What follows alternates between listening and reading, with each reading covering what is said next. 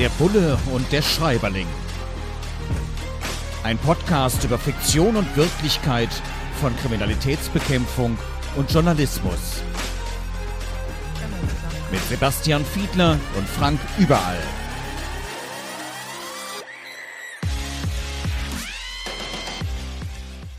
Herzlich willkommen zu einer neuen Ausgabe von Der Bulle und der Schreiberling. Wir prüfen auf Herz und Nieren die Bestsellerliteratur darauf, ob denn unsere Berufe gut dargestellt sind, nämlich die Berufe der Journalistin des Journalists und der Kriminalbeamtin des Kriminalbeamten. Heute dran ist Martin Walker, Connoisseur heißt sein Krimi, der in 2020 sich besonders gut verkauft hat. Also viele Leute haben ihn gelesen und wir haben ihn ganz besonders aufmerksam gelesen. Connoisseur der Name, der Begriff, der Titel, der ist Programm. Es geht um einen Kommissar, der nun wirklich ein Genießer ist. Er kocht gerne, er beschreibt seine Umgebung in Frankreich. Echt spannend. Und es ist natürlich auch insgesamt eine spannende Krimi-Geschichte, wo es unter anderem darum geht, dass er in einem Fall Medikamente findet bei einer Verstorbenen oder einem Verstorbenen. Wir wollen ja nicht spoilern, wir verraten nicht zu viel, wir greifen nur Aspekte auf.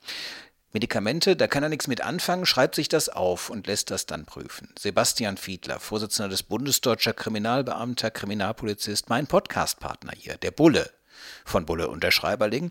Sebastian, äh, wie ist das mit Medikamenten? Braucht man eigentlich fast eine pharmazeutische Ausbildung, wenn man Mordfälle aufklären will? Das ist ja schwierig, diese ganzen Inhaltsstoffe und die Wirkungen dann wirklich auseinanderzuhalten. Wie macht ihr das in der Praxis? Und ich hatte eigentlich fest damit gerechnet, dass du mich zuerst fragst, ob ich denn auch ein Genießer bin und ob ich auch gerne koche.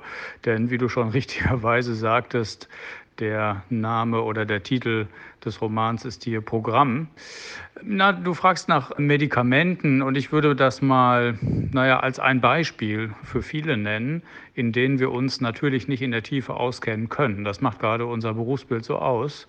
Und in diesem von dir angesprochenen Fall ist es einfach so, dass wir im Zweifel die Rechtsmediziner fragen, mit denen wir ohnehin super eng zusammenarbeiten und es auch in aller Regel häufig persönliche enge Beziehungen gibt äh, und man sich gut kennt. Also das heißt, es gibt mehrere Möglichkeiten. Entweder das ist von hoher Relevanz, dann würde man natürlich Untersuchungen in Auftrag geben oder man fragt eben mal eben kurz nach. Und das würde auch für viele andere Felder gelten, wo wir in Situationen hineinkommen, wo wir uns natürlich noch nicht in der Tiefe auskennen können. Denk mal an Bereiche der Cyberkriminalität, wo wir vielleicht Expertise von außen benötigen. Denk mal an bestimmte Themen der Wirtschaftskriminalität, wenn es um Banken- und Börsengeschäfte geht und ähnliches. Das heißt, wir sind immer interdisziplinär ausgerichtet und auch auf die Expertise von anderen angewiesen. Ja, dann will ich die Frage natürlich noch nachschieben. Bist du denn ein ein Genießer. Lässt du dich möglicherweise manchmal auch einladen?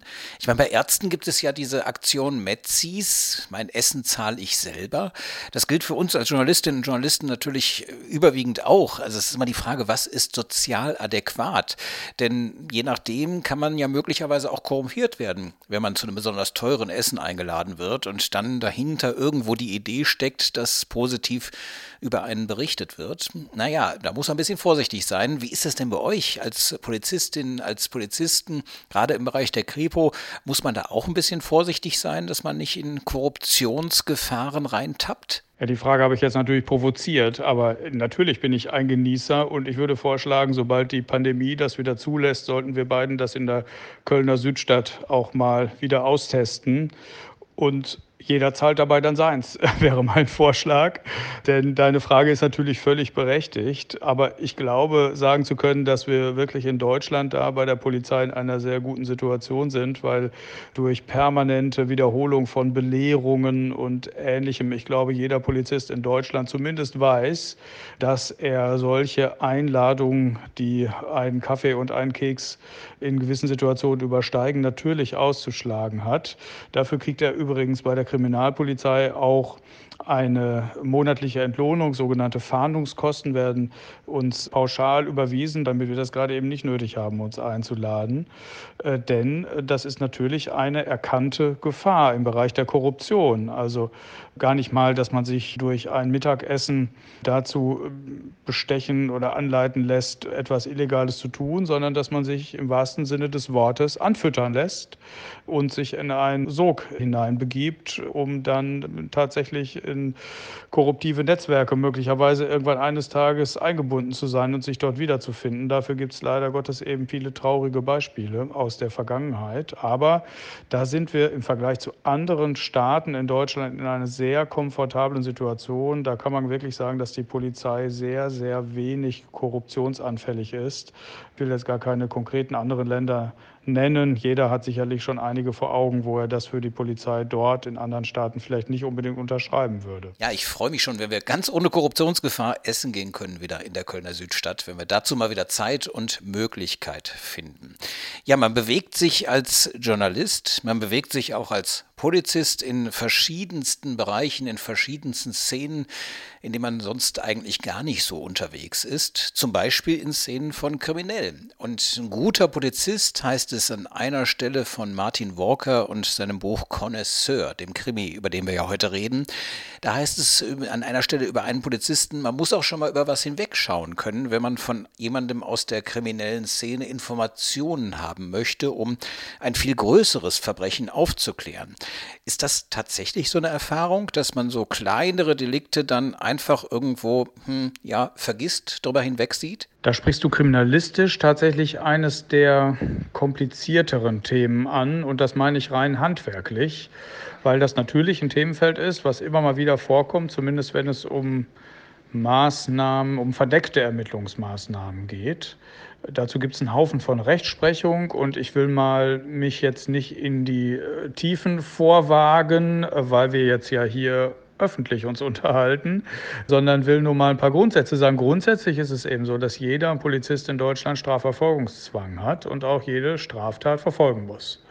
Und auf der anderen Seite gibt es aber solche Situationen wie die, die du jetzt gerade andeutest. Und in wenigen Ausnahmefällen gibt es dann die Möglichkeit, das mit der Staatsanwaltschaft so zu lösen, dass man auch die Möglichkeit hat, tatsächlich die Hintermänner am Ende des Tages dingfest zu machen. Aber das ist nicht ganz unkompliziert, weil wir diesen engen rechtlichen Rahmen hier haben. Und ich bitte mir nachzusehen, dass ich hier öffentlich sozusagen nur an der Oberfläche kratzen kann bei der Antwort. Ja, Strafverfolgungszwang, das hört sich so schön sperrig an und bürokratisch, heißt aber ganz konkret ja auch im Privatleben, wenn du da, dann hast du eigentlich den Zwang, das zu verfolgen oder zumindest weiterzumelden. Das heißt, wenn du mich jetzt bei irgendwas erwischt, wenn ich dir privat irgendwas erzähle, müsstest du mich dann ähm, ja verraten? Im strengen Grundsatz muss die Antwort ja lauten. Und du ahnst, es gibt ein großes Aber, denn wie es in der Juristerei eben häufig so ist, gilt hier die Antwort, es kommt drauf an. Es gibt einen Haufen von unterschiedlichen Theorien dazu, die die Literatur dazu rausgebildet hat, je nachdem, um welche Schwere der Tat es sich handelt, um, wie, ob ich hier völlig privat unterwegs bin, also ob es Lappalien sind, um die es jetzt gerade geht, vereinfacht gesprochen. Natürlich ist es relevant, ob das uralte Taten sind und die Taten verjährt sind, also ob du in deiner Jugend mal gekifft hast sozusagen, spielt hier keine keine Rolle, weil das nun mit hoher Wahrscheinlichkeit verjährt sein sollte. Also die Antwort ist nicht so ganz einfach zu geben. Der Grundsatz lautet ja, man muss eine Anzeige erstatten, aber es gibt eben insbesondere bei geringeren, kleinen Bagatellsachen durchaus vieles in der Literatur, was darauf hindeutet, dass das in diesen Situationen dann nicht zur Anzeige gebracht werden muss. Schatz, ich bin neu verliebt. Was? Drüben. Das ist er. Aber das ist ein Auto. Ja, eben. Mit ihm habe ich alles richtig gemacht. Wunschauto einfach kaufen, verkaufen oder leasen. Bei Autoscout24. Alles richtig gemacht. Vernimmt sich, was man will. Dann wilde Gerüchte entstanden. Fast nichts davon stimmt. Tatort. Sport. Wenn Sporthelden zu Tätern oder Opfern werden, ermittelt Malte Asmus auf meinsportpodcast.de. Folge dem True Crime Podcast, denn manchmal ist Sport tatsächlich Mord. Nicht nur für Sportfans. Der Bulle und der Schreiberling. Wir kümmern uns in unserem Podcast heute um das Buch Connoisseur, ein Krimi von Martin Walker. Lange Zeit auf der Spiegel Bestsellerliste gewesen und ein lesenswertes Buch aus dem Diogenes Verlag. Und da geht es unter anderem natürlich auch um Genuss. Der Kommissar genießt sehr gerne, genießt die Landschaft, genießt das Essen in Frankreich. Ein wirklich wunderschönes Leben, das er da zeichnet. Und er hat einen Hund und diesen Hund setzt er auch gerne als Spürhund ein. Und da heißt es an einer Stelle, naja, er könnte ja mal an einem Nachthemd schnuppern und dann suchen, ob er die Person findet, der dieses Nachthemd gehört hat oder gehört. Sebastian, Spürhunde einzusetzen, ist das wirklich so effektiv, wie sich das anhört? Funktioniert das? Eindeutig ja. Hunde gelten ja nicht ohne Grund ohnehin als beste Freunde des Menschen, sondern ich glaube, sie gehören auch zu den besten Freunden des Polizisten, weil sie unfassbar großartige Fähigkeiten haben, während unsere beiden Nasen jeweils so ungefähr 10.000 Geruchszellen haben dürften, liegen die je nach Hunderasse bei den kalten Schnauzen deren Nasen bei etwa 200 bis 300 Millionen Geruchszellen pro Hundenase. Daran kannst du schon erkennen, für über welche Fähigkeiten die Hunde verfügen. Sie können selektiv riechen, sie können einzelne Bestandteile aus den Gerüchen heraus riechen und deswegen können wir sie für ganz unterschiedliche Aufgaben toll einsetzen. Wir können sie als Rauschgifthunde einsetzen, wir können sie als Sprengstoffhunde einsetzen. Neuerdings immer mehr in Mode kommen Bargeldhunde, die tatsächlich Bargeld hinter Wänden, hinter Schränken und so weiter entdecken können. Und ich kann mich noch gut daran erinnern, als ich bei der Polizei angefangen habe, in Schloss Holte-Stukenbrock in der Senne, in der Nähe von Bielefeld und Paderborn. Da ist äh, in Nordrhein-Westfalen die Ausbildungsstelle für diese Diensthunde und die Diensthundeführer. Und wir mussten damals als junge Polizeianwärter immer mal wieder so Stäbchen anfassen, um unsere Geruchsmoleküle sozusagen als Trainingseffekt dort zu hinterlassen, damit die Hunde hinterher die entsprechenden Stäbe auch zuordnen konnten. Und das gelang unfassbar gut. Also die Fähigkeiten von Hunden kann man gar nicht groß genug einschätzen. Hunde, die Bargeld erschnüffeln. Vielleicht sollte ich meinen Hund auch nochmal durch die Wohnung schicken, aber ich glaube, der ist dafür nicht trainiert. Der findet das Bargeld nicht, wenn ich hier irgendwo noch was rumliegen habe. Aber prinzipiell eine gute Idee und gut zu wissen, dass es sowas überhaupt gibt. Bargeld, Schwarzgeld irgendwo finden, das können Vierbeiner. Ja, äh, ein Tatort muss man, damit die Hunde ordentlich arbeiten können, natürlich gut absperren. Auch damit ihr gut arbeiten könnt, mit ein paar weniger Riechporen in der Nase, aber trotzdem Spuren finden. Das ist natürlich eine ehrgeizige Arbeit, da muss man gut abgesperrt haben. Jetzt gibt es ja einige Leute, die sagen, nee, also hier äh, mein Park oder ne, bei Martin Wolker haben wir eine solche Situation, der soll jetzt hier nicht abgesperrt werden. Den brauchen wir ja. Oder eben Gastronomiebetriebe, Firmen oder sowas, die sagen, nee, also ihr könnt jetzt hier nicht alles absperren. Ja, hier hat es ein Verbrechen gegeben. Ja, ihr müsst ermitteln, aber beeilt euch mal ein bisschen. Geht ja nicht, dass ihr hier alles dicht macht. Und das über Stunden, vielleicht sogar über Tage. Hast du das schon mal erlebt, dass Leute da echt aggressiv wurden? In solchen identischen Situationen habe ich das nicht erlebt, aber ich habe das bei Durchsuchungen erlebt. Natürlich ist es so, wenn man entweder in Privatwohnungen oder auch in Firmenräumlichkeiten durchsucht, dass man dann natürlich entweder in die häusliche Privatsphäre eindringt und da kann ich mich in der Tat an Situationen erinnern, naja, wo es noch nicht ganz handgreiflich wurde, aber ich sage mal verbal sehr ungemütlich, um das vor dem zu formulieren. Und ich kann mich an andere Situationen natürlich erinnern, wo wir in Firmenräumlichkeiten zunächst einmal den Betriebsauflauf natürlich mindestens etwas stören und gerade in dem Moment unmittelbar, wenn wir reinkommen, natürlich auch fast lahmlegen, zumindest für einige Momente. Aber das bringt die Arbeit natürlich an der Stelle mit sich und ich habe die vage Vermutung, dass das auch deine Arbeit vielleicht manchmal mit sich bringen könnte. Zumindest kann ich mir vorstellen, dass ihr mit der ein oder anderen Recherche, mit der ihr vielleicht Personen konfrontiert, vielleicht auch nicht immer auf Gegenliebe stoßt. Und deswegen stelle ich die Frage mal zurück. Wie ist es denn mit dir? Hast du solche aggressiven Situationen schon erlebt? Ja, natürlich werden Leute immer mal wieder aggressiv, wenn wir anfragen, wenn wir recherchieren, wenn wir auch bis zu einem gewissen Grad den normalen Arbeitsbetrieb damit ja vielleicht nicht lahmlegen, aber doch stören. Weil letzten Endes eine negative Berichterstattung und es sind ja oft dann auch Dinge, die wir berichten, die nicht so unbedingt an die Öffentlichkeit sollen seitens der Unternehmen Unternehmen, beispielsweise in Korruptionsfällen, die finden das nicht richtig prickelnd, wenn dann Schlagzeilen über sie erscheinen, wenn dann sie im Fernsehen, im Radio, im Internet, in den Zeitungen und so weiter sind. Das ist schon echt ein Problem. Und was natürlich auch ein Problem ist, wenn wir sozusagen als Pulk vor der Firma stehen oder vor der Parteizentrale oder wo auch immer, wo gerade was passiert ist, wo was Negatives zu berichten ist und die Menschen dann irgendwie versuchen müssen, in das Gebäude an ihren Arbeitsplatz zu kommen und natürlich ja fast ein Spießrutenlaufen an den Journalistinnen und Journalisten vorbei machen müssen. Wir kennen diese Bilder auch aus dem Fernsehen, wenn Politikerinnen und Politiker sich eigentlich nicht äußern wollen und dann irgendwie an den Kameras vorbei müssen. Ja, das ist schon auch eine schwierige Situation, aber natürlich, äh, sowas spielt sich halt in der Öffentlichkeit ab und diese Öffentlichkeit nutzt man ja auf der anderen Seite auch als Firma, als Partei, als Organisation. Und diese Öffentlichkeit, äh, das ist ja stellvertretend die Gesellschaft, das sind wir als Bürgerinnen und Bürger.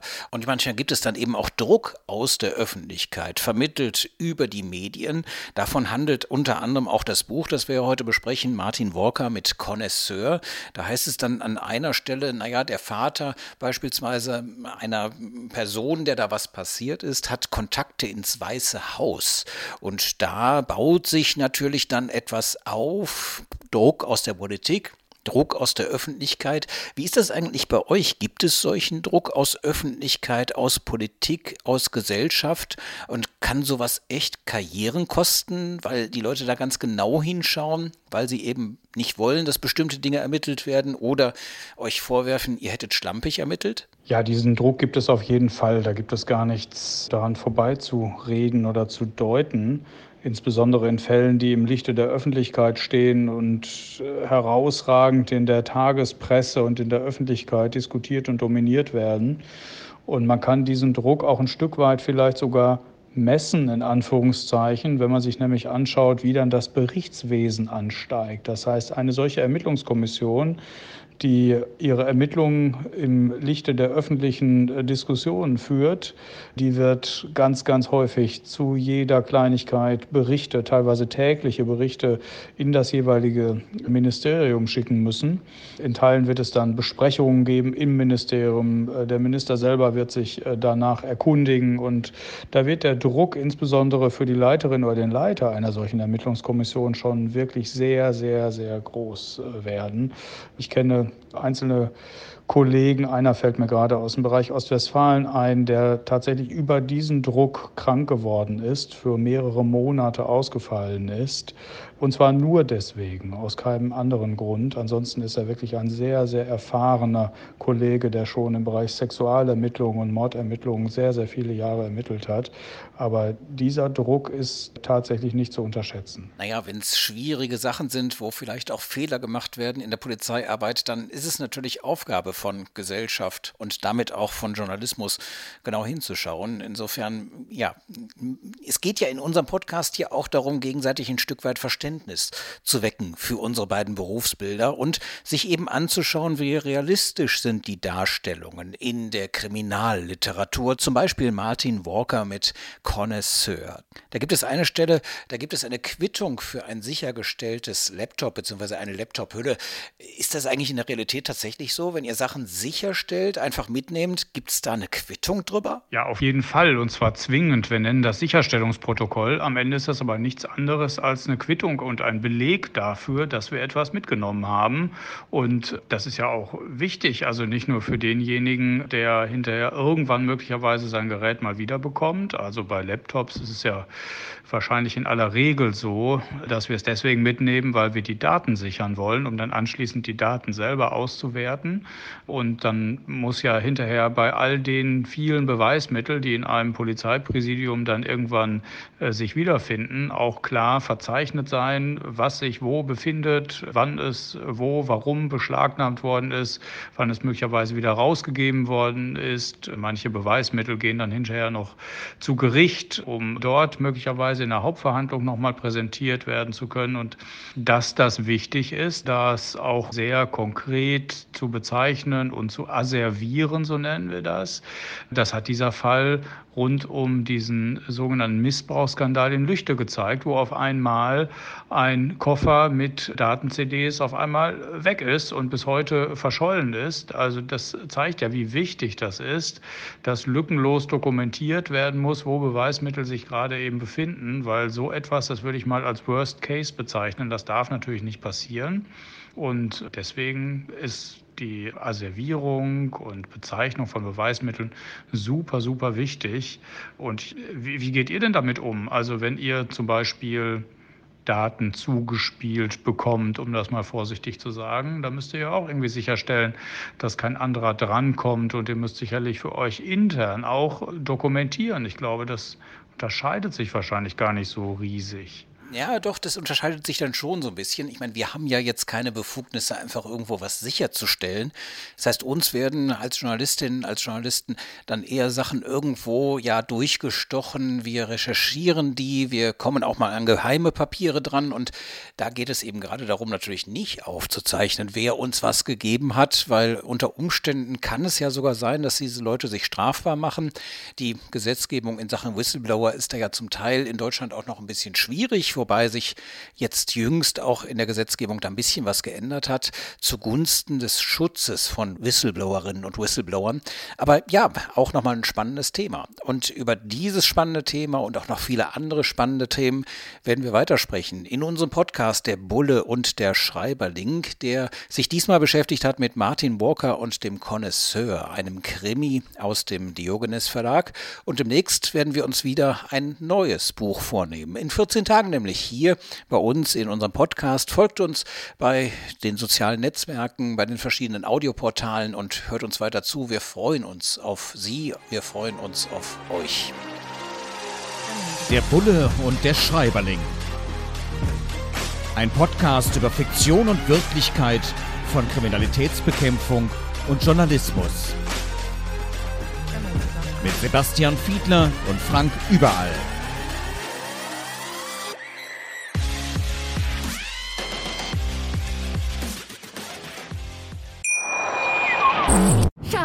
Ich bin neu verliebt. Was? Da drüben. Das ist er. Aber das ist ein Auto. Ja, eben. Mit ihm habe ich alles richtig gemacht. Wunschauto einfach kaufen, verkaufen oder leasen. Bei Autoscout24. Alles richtig gemacht.